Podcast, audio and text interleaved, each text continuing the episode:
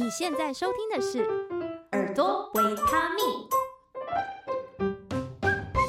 欢迎回来耳朵维他命，我是主持人信慧。我们是一个以人声就是 vocal 为主轴的频道，那人声表现最多的地方就是唱歌，然后还有说话，那说话又涉及了不同的语言，所以我自己非常的好奇，不同的语言对于发声啊咬字会不会有影响，又或者是它跟唱歌会不会有什么相关呢？所以今天就替大家邀请到这一位资深英文教练，他拥有超过12年的教学经验，目前主要经营活化英文这个教学平台。我们来欢迎 Abby。 嗨，大家好，谢谢信慧邀请我来。我刚才听到你的介绍，我才忽然听到有这个双关语，就是人声、你说的是那个 vocal 吗？就是人的声音，但因为它又跟人声 live 是同样的一个声音、这个是你特别去做出来的双关语吗？其实好像没有，不过你这么一说，我觉得好像是有这么一点相关。真的很棒，因为它是很贴切人声的。那就是我的工作里面很多的部分就是希望我们所讲的专业是跟平常生活是有关的，所以这个连结真的很棒。看你自己的粉专也有讲说 Bring your English to life， 就是好像有出现了这个字。Abby 的背景非常的厉害，因为是毕业于常春藤宾州大学，就是真的是一个高材生，然后而且主修的是语言学。那我自己大学的时候呢也曾经修过语言学，然后呢我记得它是一个3学分，然后要修1学年的一个必修，就是算是还蛮重的。对，然后但是呢时至今日我只记得语言学是个很难的科目，然后我当初分数好像也不怎么样。所以首先就要请 Abby 来跟我们大家分享说语言学它到底是在学什么呢？它是一个怎么样的领域？我不太确定幸慧你当时所修的语言学它涵盖哪一些部分，但每次有人问我语言学是什么的时候，我觉得一个比较容易上手的概念就是我们可以想象，譬如说生物学好了，生物学就非常好懂，你是去 study， 你去研究这些生物嘛。那同样的语言学也是这样的一门科学，可是你在研究的所谓的生物就会变成是研究语言。那研究语言就跟在生物学一样，里面可能会有很多不同的分叉出来的副领域。所以你可能学到很难的部分，也许是有某一些 branches， 有某一些分叉出来的那些专科的部分，也许很技术性，对你来讲会很有挑战，但也有一些可能对你来讲会觉得十分的容易。那像我自己比较感兴趣的部分，我在大学的时候虽然每一种分叉出来的部分都有去触及到，但是我的学校有一位很有名的教授，他叫做 William Labov， 那他专门在研究的就是 Sociolinguistics，有一些人会称他为这个社会语言学之父，就是他让这一整个领域变得非常受大家重视。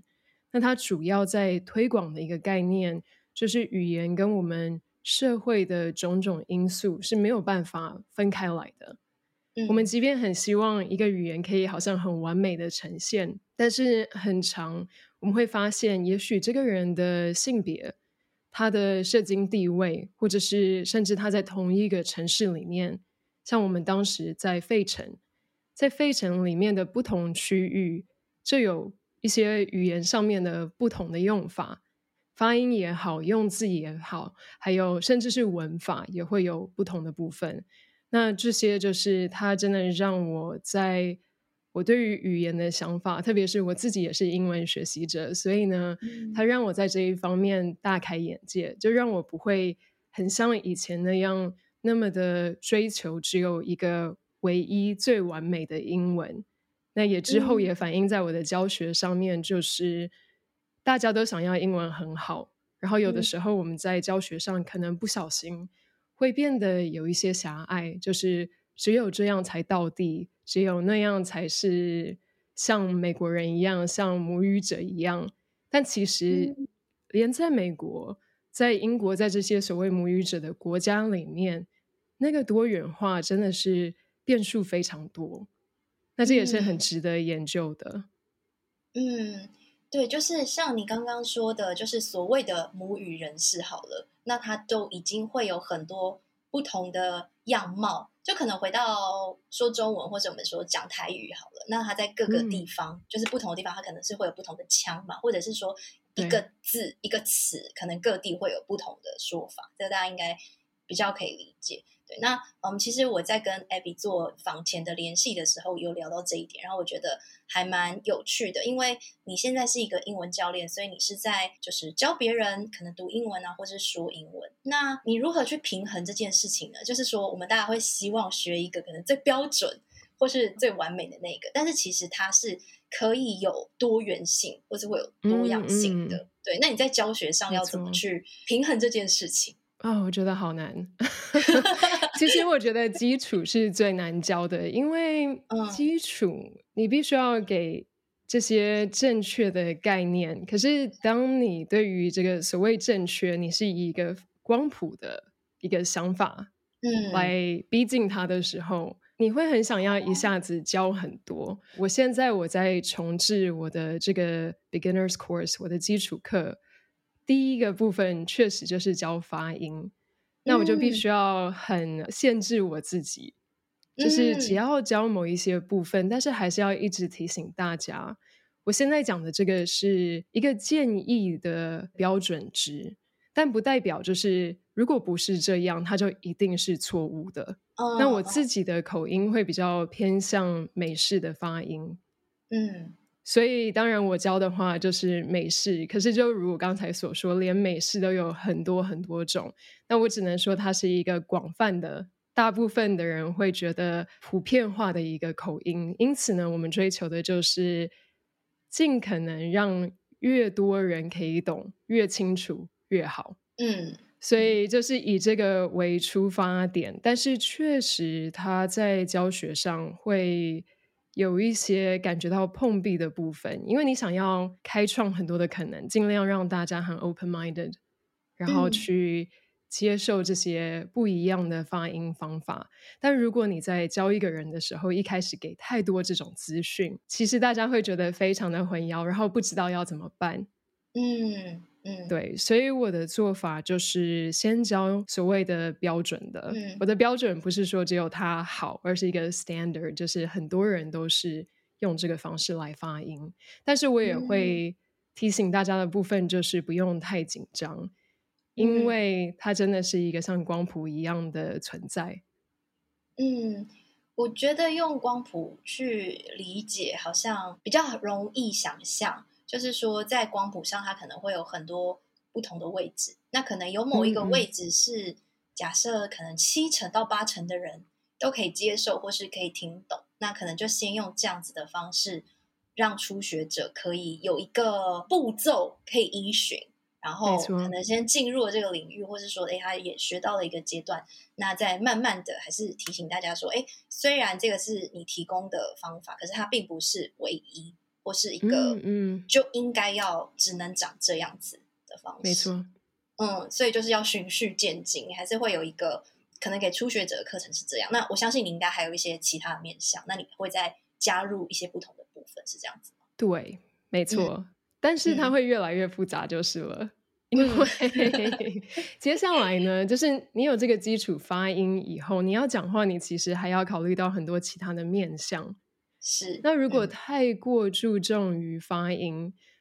我觉得有一些人就是困在这个他要非常棒的一个腔调，所以他就卡在发音，永远卡在发音，然后永远认为他英文讲不好是因为发音，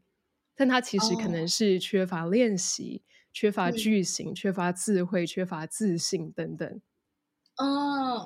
那这些面向如果他都不去顾虑，然后整天只有想他的发音要更加完美的话，这个发音本身就会变成一个很大的绊脚石。对，所以这个是我们在学越来越多需要去注意的事情。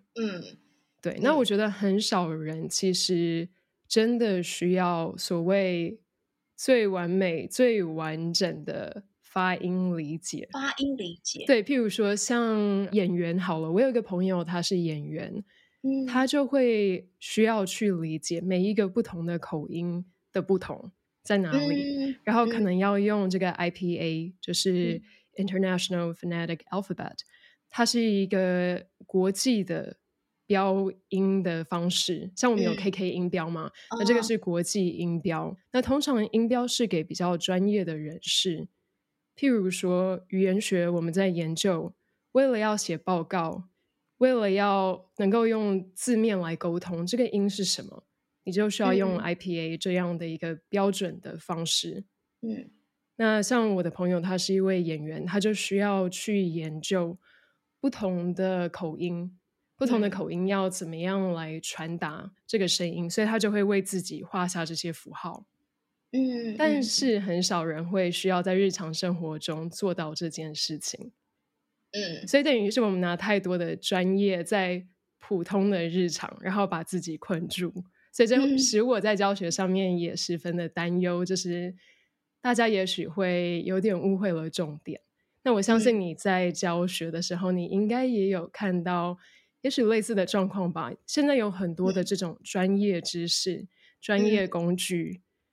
那也许很多人不需要用到这么多，可是他们用到这么多，反而误了他们原本可以好好的学习跟好好的使用。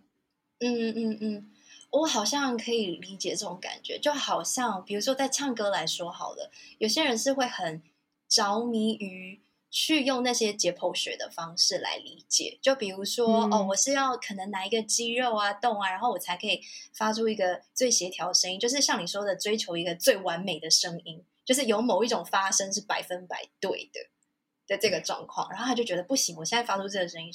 是错的，是不好。但是唱歌还是有很多面向啊，比如说你的拍子啊，或是你的音准啊，或者是说你的一些语气等等，对，反而就会对一样会有点迷失，就是会觉得我好像要追求到一个最完美的声音。但是我跟你的想法一致的是，我觉得它一样是一个光谱，你可以向它趋近，但是它不会只有就是一种呈现的样貌。以及我刚刚有想到你说的，就是可能大家会追求一个完美的发音，那跟完美的发音对比的可能就是腔调。比如说我们讲英文好了，那因为那不是我的母语嘛，所以我肯定会有一些腔调，或是这可能是大家想要追求一个完美发音的原因，也许是这样子。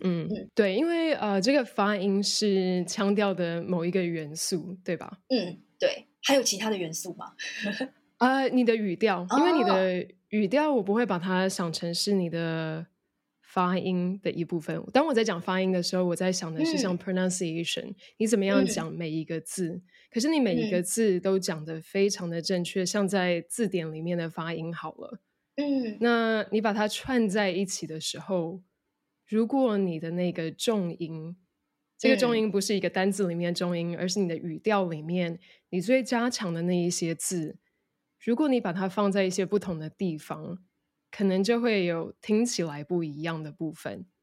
那我觉得我们有一个很常见的，应该算是一个腔调吧，就是我们会特别的去加强那些 pronouns， 那些代名词。所以比如说I like it， OK， 我喜欢这个东西，他可能会说 I like it， 或者是把它分一个一个粒粒分明嘛， I like it， 你可以听到它的不一样吧？可以。那个 I like 跟 it 每一个都是完美发音，可是 I like it 跟 I like it 它就是明显的腔调的不同。懂了。那我们说中文的时候也许不会那么的 melodic， 就很像旋律一样。有一些人说我说中文的时候，比较 nice 的人会说感觉很顺，然后其他的人可能会说好像全部的字都串在一起。那应该有一点英文的影响，即便我很努力的现在就是想要把它说得非常的标准，但多少会有一些影响嘛。所以我在外面如果有人问我是不是台湾人的话，我觉得有一部分应该是因为这个腔调这个说法这个语调。反过来在讲英文的时候，我们这个粒粒分明的一个做法放在炒饭里面很棒，可是呢，如果你在讲英文的时候，你每一个字都太追求它一定要很完美，可能会导致这种 beginners 比较，或者是也不是 beginners， 但是你有那个 beginner 心态，嗯，然后你觉得你要追求每一个字都字正腔圆的话，也许你就没有办法达到那个 flow， 嗯，它就不会那么的顺，而且你把一些字放得太重了，那像在英文的话，可能你要比较重的是那个动词，而不是旁边的主词跟后面的受词，特别是那个受词，可能你不需要把它放得如此的重，那就会有影响。但是英文又有另外一点，就是比较难教的部分是，有一些时候你确实可以这样去加强它，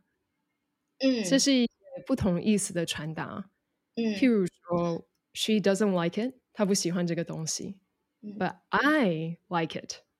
那我现在我就把 I 放得很重嘛，可是这样子是 OK 的，它不是一个强调的问题，因为我要讲的是他不喜欢，但是我喜欢，OK， 那或者是 I don't like that but I like this， 我可能还是不会说 it， 我会说 I like this， 那我可能就会把那个受词也是再放大一点，为的是要强调是这个而不是那一个，那这边就开始加了一层的复杂，也就是为什么把英文放在生活中很重要，它没有办法是一个真空的，就是一定要怎么样，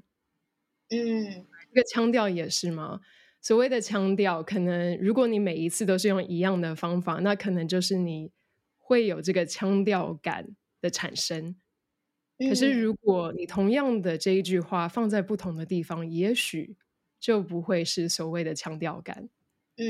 所以还是要看你现在正在讲的语境，就是你在、你的内容是什么，然后你要强调什么，它可能都会有点影响，那原本的那个语调它可能是某一种腔调的来源，可是它有可能在某一些语境下是合理的，或者是没错 OK 的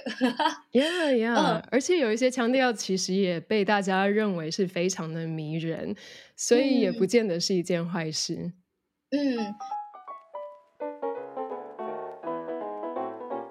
你现在锁定的是耳朵维他命，如果你喜欢这样的节目内容，请在 Apple Podcast 留下5星好评，并且分享给你有需要的亲朋好友，或者以实际的行动支持，点选节目资讯栏的赞助连结，请我喝杯咖啡，让我们一起创作更多好听的节目。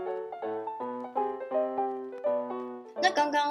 你有讲到说这个可能是我们可能母语是中文的人，然后去讲英文会有的一个算是盲点。那我自己在教唱歌的时候，因为也大家会唱的最多歌一定是中文歌嘛，或是英文歌，那也会有很多人去跟我讲说为什么唱两种语言好像是不一样的感觉，有些人会觉得英文比较好唱，那我觉得跟你刚刚讲的那个有关系，就是它好像是一个比较流畅的，然后因为它有些字会连音嘛，就是它有时候摆在歌词的时候它会连在一起唱，但是因为中文就是一个字配一个音，所以它好像就是一颗一颗一颗这样子的，它不会有一个流畅的感觉，所以我觉得这也是在我在唱歌的时候很多人会就是跟我讨论的问题，然后我觉得我现在好像有得到一点解答。那你刚刚有提到这是一点嘛，那我相信你还有很多的学生，应该大部分的人都还是中文是母语对吗？没错。那他们来跟你在学习，尤其是 speaking 的部分，还有没有一些容易卡住的点，就是比如说某一些发音啊，或是刚刚讲的这些重音啊，或是语调的部分？有，就是我觉得发音一直都是大家会遇到的一个很大的问题，那特别是重音的话，我觉得越高阶的人可能越要注意的部分就是重音，因为特别是像在台湾好了，我们如果学很多的单字，大量累积智慧，教育程度越高的人，可能他也许就是接触过越多的这种复杂的英文词汇，可能为了考试，或者是也有很多的，像医生他有读很多的文献啊，很多专有名词，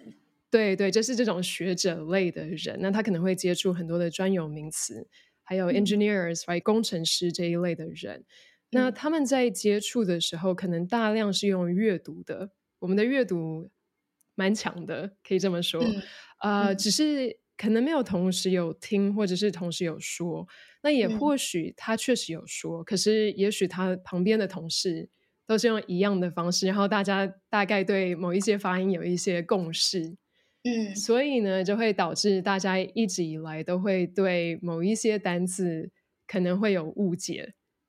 会把它的重音放在不同的地方。但这也不只是台湾，那像譬如说法国人好了，他们有蛮多的单字也是会念得蛮奇特的，毕竟英文有许多的单字都是从法语借过来的嘛，所以像 develop 这个字，开发，应该蛮多人会在他们的工作里面会看到这个字。那我有听过蛮多的台湾人会说像 develop， 那同样的法国人也可能会说 develop， 不过有一个原因，他们是因为他们的语言里面也许有这样的一个字，有这样子的一个 pattern， 所以他们就直接就把那个字用他们的方式说出来了。那像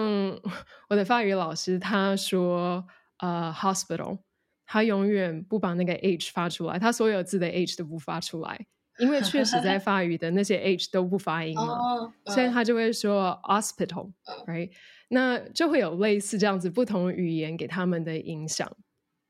所以这边的重点就是出于各种原因，可能大家在发音上面会有一些奇特的部分，那也许我们跟另外一个语言的使用者在讲英文的时候也许会出现类似的状况，可是不同的原因，不同的习惯，那我觉得这个现象是蛮有趣的。对，但最终就是最终沟通的用意是什么，这也是我自己在教学的时候我也非常在思考的一件事情。如果你今天你在这个职场上面，你周遭的人都是用这个方式来讲这一个字，那你突然用就是标准英文的方式来发音的话，导致他们听不懂，那这会比较好吗？我觉得比较好的方式也许是你要两个都知道，然后在对的时机用这个可能你在 local 这边在当地大家比较听得懂的方式，然后在其他地方采用不同的方式。所以它不是一个就是你就不要这样子做，而是你要选场合。像 Skype 好了，很多人在台湾好像说 Skype，对对对，有听过。那现在也比较少人在用 Skype， 但是假如有用的话，我如果说 Skype 对方听不懂，我一定会改成 Skype， 因为我知道他这样比较容易会了解。或者是 App， 那 APP 等等，它就不是一个对错的问题。不过如果你要出国，你要去旅游，你有其他的场合要跟其他人讲话，那也许还是要多了解就是他们是怎么样发音的。那对于我刚才说的这种智慧很多的人，就很常会遇到一个状况是他们了解这些字，可是可能听到的时候认不出来，可能他们连想都没有想过那个字要怎么样发音，所以也许他们会觉得他们讲的永远是那几个字，但他们知道的字很多嘛。这个就会出现所谓的 passive vocabulary 跟 active vocabulary 的不一样。 passive 是被动，active 是主动，所以你主动可以用的那一些，也许你在写作的时候可以用，可是你在说的时候他们都不会出现，对，就是你不确定他们要怎么说，也不会想到他们。那你在听的时候，搞不好对方讲的是你确实应该知道的字，可是你就是没有办法做一个连接，这个就是比较高阶的人会遇到的问题，但也其实比较难找到这些不同的问题，因为实在是太多了。所以必须要依靠就是你平常在使用的时候有人帮你检查，还有你自己有意识到有这样的可能，然后开始慢慢的去检视我到底知不知道这一个字要怎么念。接下来呢，你在学新的字的时候你要多加注意，它就可以帮助你缓解这一部分。但是老实说，我觉得大部分的人在口说方面，台湾好了，最大的问题其实是心理层面的，就是明明英文比他们想象中的好很多，可是很执着于某一些细节，然后觉得没有办法开口，不足够。对，我觉得大家都很 humble， 就是很谦虚吧，这应该是我们文化很大的一部分，就是我们要谦虚，我们要检讨自己，要努力，那这些都很好。但是用到英文的这一个部分，它会导致我们比一些能力比我们差的很多的人还要更没有办法开口。那我觉得这是真的可惜，所以我现在也在想办法要怎么样多鼓励。那身为指导者就变成我必须要多小心一点，就是可能不能很常去纠正某一些部分，因为你纠正多了会让那些学习者觉得哦，那我不足够，我不行，我一定要先把这个练好我才可以开口。我希望能够达到一个更平衡的状况。所以这个心理因素你觉得就是要多鼓励，那自己呢，就是以学习者自己来说要怎么样可以突破这件事情？哦，对，鼓励是一部分，我觉得逼迫可能也是另外一个部分。就是连指导者也是，因为如果一个指导者没有在某一些重要时刻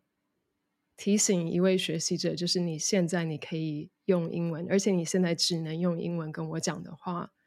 那可能他就没有办法有他的突破。你再多的鼓励，可能在那一刹那也是没有办法的。所以我觉得他可能是两个需要并存的，对，就是糖果跟鞭子。对，可是这是爱的鞭子。爱的鞭子。例如说有一次我在跟一位学习者就是在线上会面的时候，那一次我们主要的目的是为了他去国外出差，然后我记得是去美国的某一个公司，他需要做一个简报，口头的简报。那转眼他可能下一个礼拜，我记得是下一个或两个礼拜他就要做这个 presentation，所以我就请他先做给我看嘛。对，他不愿意，他要我先，不是他都来上课了。没错没错，可是就是会这样，因为那个心理障碍实在是太大了。他就一直用中文说他希望我先帮他把简报整个都看完，就是有没有错误。我们就是很在乎就是我们所呈现的东西到底有没有错误，可是我就跟他说不行，你一定要试着讲给我听，因为如果你现在没有办法，那就变成你要当下直接去讲，可是如果你这么做的话，可能你会觉得非常的可怕，所以我们要练习。结果我们这样子大概耗了差不多20分钟吧，就是我一直在给他心里的打气，然后一直在提示他要怎么样开始，慢慢的鼓励他。虽然花了20分钟，感觉好像很浪费我们的时间，可是过了这一段时间以后，他确实开始做了。那我觉得这样的时间花费可能感觉好像是一种浪费，可是我觉得非常的值得，因为你不踏出那一步，你可能就一直都没有办法。那你接下来呢，你虽然有心要学习，有心要练习跟准备，但你没有真正准备，然后你就直接去国外做了这一个简报以后，可能你会觉得非常的沮丧，因为在没有准备的状况你又如此的紧张。对啊，一定不可能会很完美的，不会很好的，对，但这不是反映出你的语言能力，这个就是一个你太害怕没有办法有其他的经验来证明给你看你是可以的，这样子的一个状况。因此我们要突破它是一个很大的重点。一般的学习者也是，就是在自己的日常生活中也要有这个想法，是我现在到底是为什么我觉得我不能开口。有很多人就是英文没有很好，但是非常愿意开口。那也许这些人他需要做的练习就是接下来怎么样再使他自己的语言进步，因为我同时也不同意就是只要开口多讲就好，那个是有一个天花板的嘛。那看你人生要用英文来做什么，可是如果你想用它来做很多不同的事情，然后你想要在某一些领域上面发扬光大好了，除非你今天是本来就有一个天才的那种人，那也许你的语言能力不需要太好，但即便是这种人语言能力好一点也是一种加成，加分。对，没错。所以呢我觉得非常敢讲的人就要开始比较专精，就是你要怎么样进步，你要怎么样让你的语言更好，要不然你会有一个错觉，就是你已经很顺了，我都 OK， 都可以，都 OK。 毕竟不会有人跳出来如此不礼貌的说你的英文在这边有很多的问题，对，没错，对。可是他们不跳出来讲不代表一切都 OK 嘛。那另外一个面向就是大部分的人，尤其是那些会很虚心接受人家的教导，会找老师的人，通常都是另外一个面向的，就是我刚才所提到的心理障碍许多的人，没错。那我也有另外一个学生，有一次他就是跟我说他很想要多开口说话，可是他觉得很困难。那他已经跟我学英文很多年了，我觉得他的程度十分的好。那一次我们刚好有一个比较私人的，就是只有我们两个对谈的机会，他就在跟我讲他的口说的障碍以后，他希望把剩余的时间花在研究我们功课里面所看到的那两个发音习题。我就跟他说 No， 你看你现在在这个状况里面，你知道你不敢开口说英文，可是你接下来你要做的练习是发音的细节。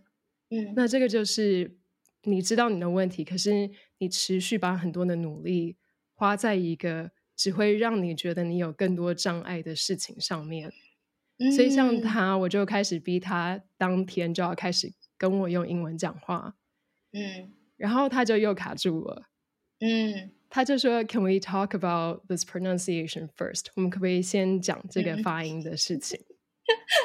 我们会有这个很想要就是逃回那个 comfort zone 嘛，我们比较舒适的部分。那有一些我们比较舒适的这个圈子嘛，舒适圈，也许看起来对我们自己的这个肉眼来讲应该是一个可以让我们努力持续进步的，没有错。但这个舒适圈即便我们需要很努力，需要花很多心力，但也许它已经是我们用来逃离现实的一个方式了。对，那我觉得看到这一点很重要，不是所有的努力都是如此值得的，在某一个程度上这个努力已经使你没有办法再真正的进步了。它反而变成一种逃避了，我们用过度努力来变成一种逃避。对，我觉得好像完全懂这种感觉。我突然想到我有一些学生，他们也是会在上课的时候不愿意唱歌，大家一定会觉得怎么可能都来上课了然后还不唱歌。对，如果你教我可能就是这样我就会很害怕所以我完全了解对，就是这些全部都不是批评。 对，然后他就说我最近没有听歌耶，我不知道要唱什么耶，这样。然后他说我们可不可以先做发声练习，就有点像这样子，我们可不可以先来厘清一下这个音跟这个音要怎么做。然后我就说对，可是我还没有听到你唱啊，这样我不知道你的状况到底就是你现在卡住的点到底在哪里。所以对，然后我现在就是懂得用这种循循善诱，就是利用聊天来套他的话。我说那你比较喜欢谁啊？你最近有看谁演唱会吗？你有听那个某某某最近很红的歌吗？然后慢慢我说那你要不要唱歌试试看？然后我可能就先唱一段，然后用各种就是利诱啊，有点威胁这样子。没错。所以我不知道，也许大家听到现在会觉得哇，这个情形大家听一听可能觉得很荒谬，可是会不会我们在生活的某一些处境里面也许也是这样子。然后但是，绝对会，因为唱歌就是一件我不会做的事情，那我完全可以想象，就是如果今天我跟信慧学习的话，我应该就会跟我的学生一样，而且可能会停留在一个步骤，然后没有办法前进那我会需要很多的鼓励跟鞭策，没有错。那我很好奇说，因为刚好聊到了这个我们就讲发声跟咬字好了。然后因为我的有一些学员，当然大部分是想要来优化自己唱歌的声音，那我们会去调整发声的过程，然后也有一些人是想要调整自己的说话。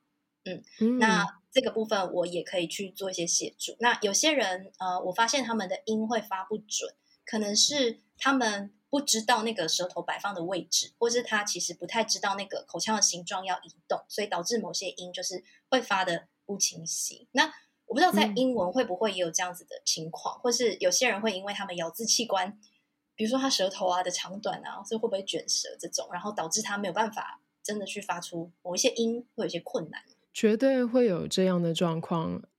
譬如说我自己好了，我定期需要去做这边颞颌关节的针灸，那也许是会非常的紧，平常都咬紧牙关啊，对，但我觉得它可能也跟我的骨头的构造有关系，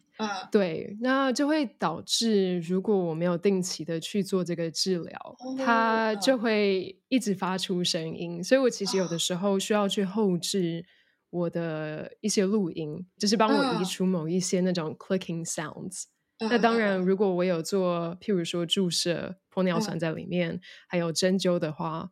它就会好很多。那个针灸是蛮痛的，因为有一部分是在外面，有一部分是在嘴巴里面啊，天哪，它就是要完全放松，从嘴巴里面针，对对，没错。所以有的时候某一些音如果我讲太多的话，可能我会觉得我整个嘴巴就有点 shut down， 好像整个关起来，他们会对我感觉比较困难，对，所以我完全的可以去同理某一些同学可能会有一些音发不出来，像 Z 我觉得很多台湾人是发不出来 Z 这个音，然后另外一个 R，R 但我觉得跟我们不太重视卷舌应该有关系，就是没错对对，但这是一个很有争议的一件事情嘛，就是台湾的腔调就是卷舌不会这么重，那个跟我妈妈是中文系有很大的关系，她从小就叫我一定要把卷舌发得很清楚很对，非常的就是卷舌所以会有一个很奇怪的现象，就是其实我可能有一些语调发得很奇怪，对于其他人来讲，但是呢都有卷舌，那就会导致一个可能不是来自这里的奇怪现象，所以这也是我一直有在观察的。那某一些音如果你不习惯，你的嘴巴就像肌肉一样嘛，你没有练习的话，而且你年纪比较大了，可能它会需要更多的时间，真的。但有某一些状况可能是跟构造有关，那也许是可能没有办法克服，但也没有关系。譬如说幸会你知道 Sarah Paulson 吗？有一个女演员，我忘记她的中文叫什么了，但之后我们可以把她的一个访谈的连接贴给大家看。那 Sarah Paulson 这个演员，她非常的厉害，她很会演戏，也很会去模仿别人，但你会发现她讲话有一点大舌头，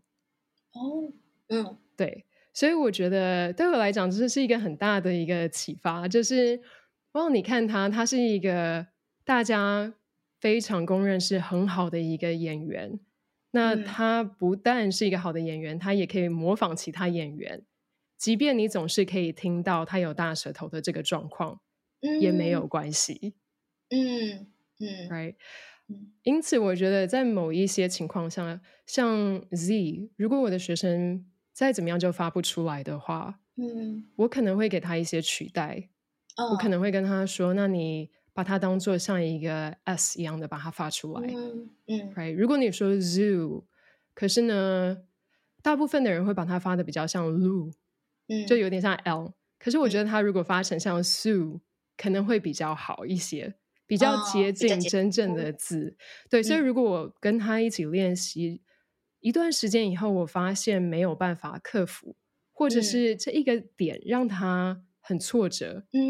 已经不是我们的重点了，就是老师说要发出这个 Z 没有那么的重要，他不应该因为发不出 Z 而觉得自己的英文完全不行，那我们就要快速找一个方法快速跳过，让他仍旧可以沟通。对，所以我在这一点的方面，也就是为什么我一开始有跟你说我真的觉得它是一个光谱，然后我对于发音虽然我会提出很多的相关想法，但是我并没有觉得很严格的只有怎么样才是对的，每一个人的构造还是不同。我们还是可以朝那个方向去努力练习，因为像你说它还是会有一些肌肉使用的问题，可能某种程度是可以修正的，但是可能真的修正到一定的程度发现还是有一点点卡，那就直接找寻替代方案去做就好，也不用纠结在这里。没错没错，对，我觉得是一个蛮好 的，对，蛮好的一个提醒。因为你刚刚说的那个 Z， 其实我们在发声里面有时候我们会用这个字，去练习一些气流，可能像是这样子的练习。但是我也发现有些人他其实会发不出来，然后我就会很快速的换一个，我也不会纠结，因为他反而会觉得啊，这个我做不好，这样我可以做下一个吗？那这样没有问题吗？我就说没关系，我们换另外一个字，就直接换，然后也许就可以进行下去这样子。嗯，那我在你的 YouTube 里面也有看过你讲过一个概念，然后我觉得还蛮有趣的。这个概念叫做声音幻觉。简单解释就是说，我今天听到了一个 A， 但是我却把它发成 B。那原因是因为我没有听到那个 A 的细节，要怎么讲啊？好难解释。我没有把 A 辨认出来，所以我把它发成 B， 可是我却觉得那个 B 是 A。嗯嗯嗯，对譬如说，像我一开始我学英文的时候，牛奶这一个字，我以为它是一个 U 的音。小时候我会说 milk， 应该很多人还是会这样子发音吧，milk，我们就是听到 U，milk，可是其实它是 milk， 它是一个 l，你把它分开来，它是 I 的 it， 然后再加上一个 l，很像生病的那个 l 嘛，然后 mill。在 milk，只是因为我们的中文没有这样的发音方式，所以我们会自然而然的把它对应到一个我们所认得的一个音，它就是很接近我们的 u，类似我们知道的 u 的音，对对，那就会做这样的替代。这个就是一个幻觉。那这件事情应该要怎么去破解呢？我会想要问这个问题是因为啊，以唱歌来说好了，可能有些人就是会觉得我这句话明明我拍子也对了，音也对了，可是我唱起来为什么跟他的感觉就是不一样？那他可能遗失掉了一些细节，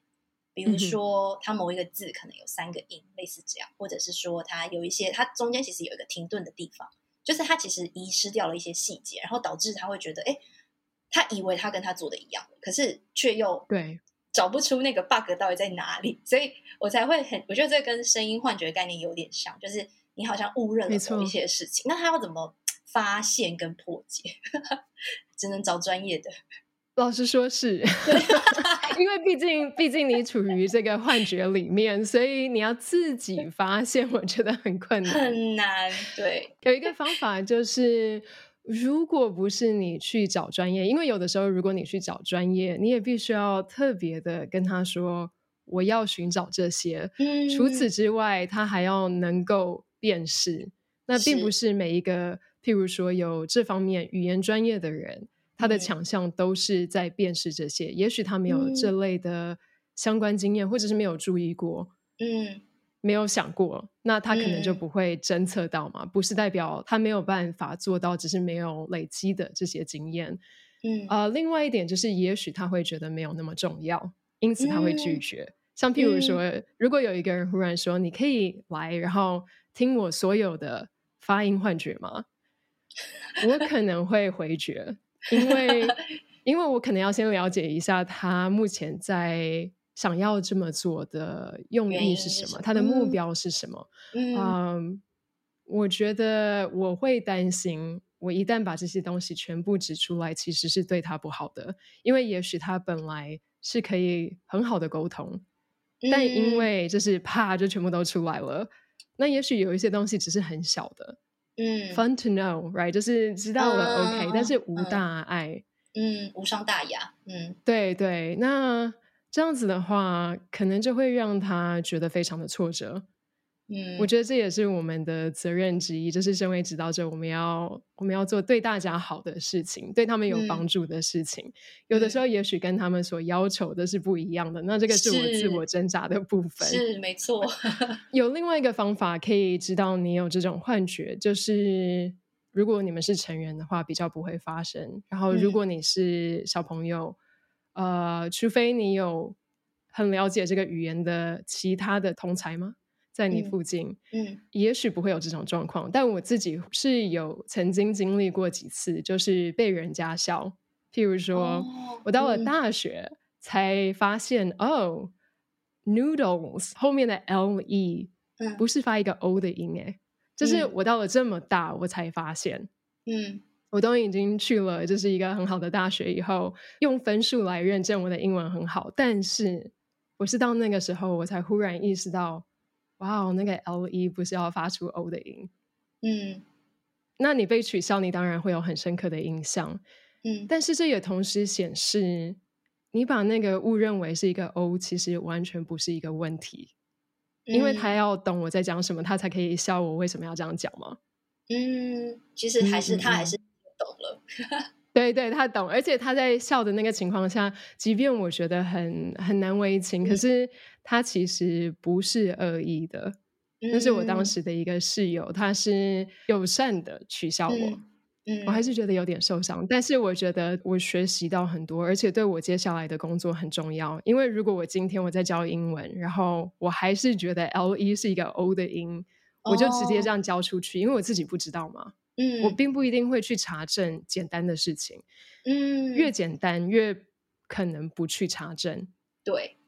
对，那有一天可能会让我非常的难堪，所以我很感谢我的大学同学。这个经验也让我意识到，就是我还是必须要查证我认为很简单的事情，因为可能跟我想的不一样。所以就是要去实时的质疑自己。我很害怕这么说，因为我觉得我的学生们很常太过质疑他们自己，所以我正在训练他们不要一直质疑自己，要有原因才这么做。但我觉得如果你今天已经英文非常的流利以后，你可以开始实时质疑你自己，没有错。但我不会建议学习者要这么做，我会建议他们要多去看，就是有这么多不同的语言使用方式，有这么多不同的腔调、发音方法。You don't have to just do it one way， 就是你不一定只要用某一个特定的方法去做，条条道路通罗马。Right？ 对，我会比较追求这样的多元化。所以如果你有跟着老师学习的话，就不需要太质疑自己，就是勇敢的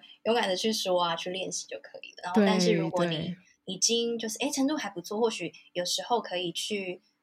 稍微怀疑一下那些你没有怀疑过的事情，也许也会有一些新的收获。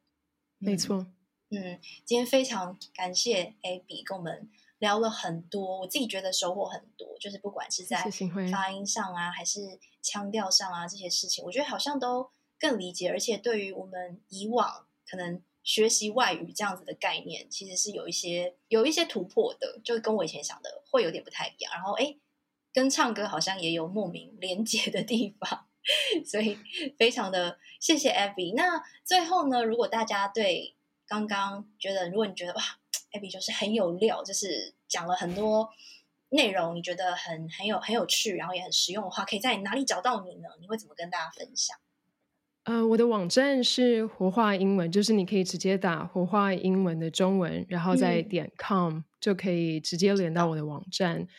另外一个可以找到我的地方是 Instagram IG。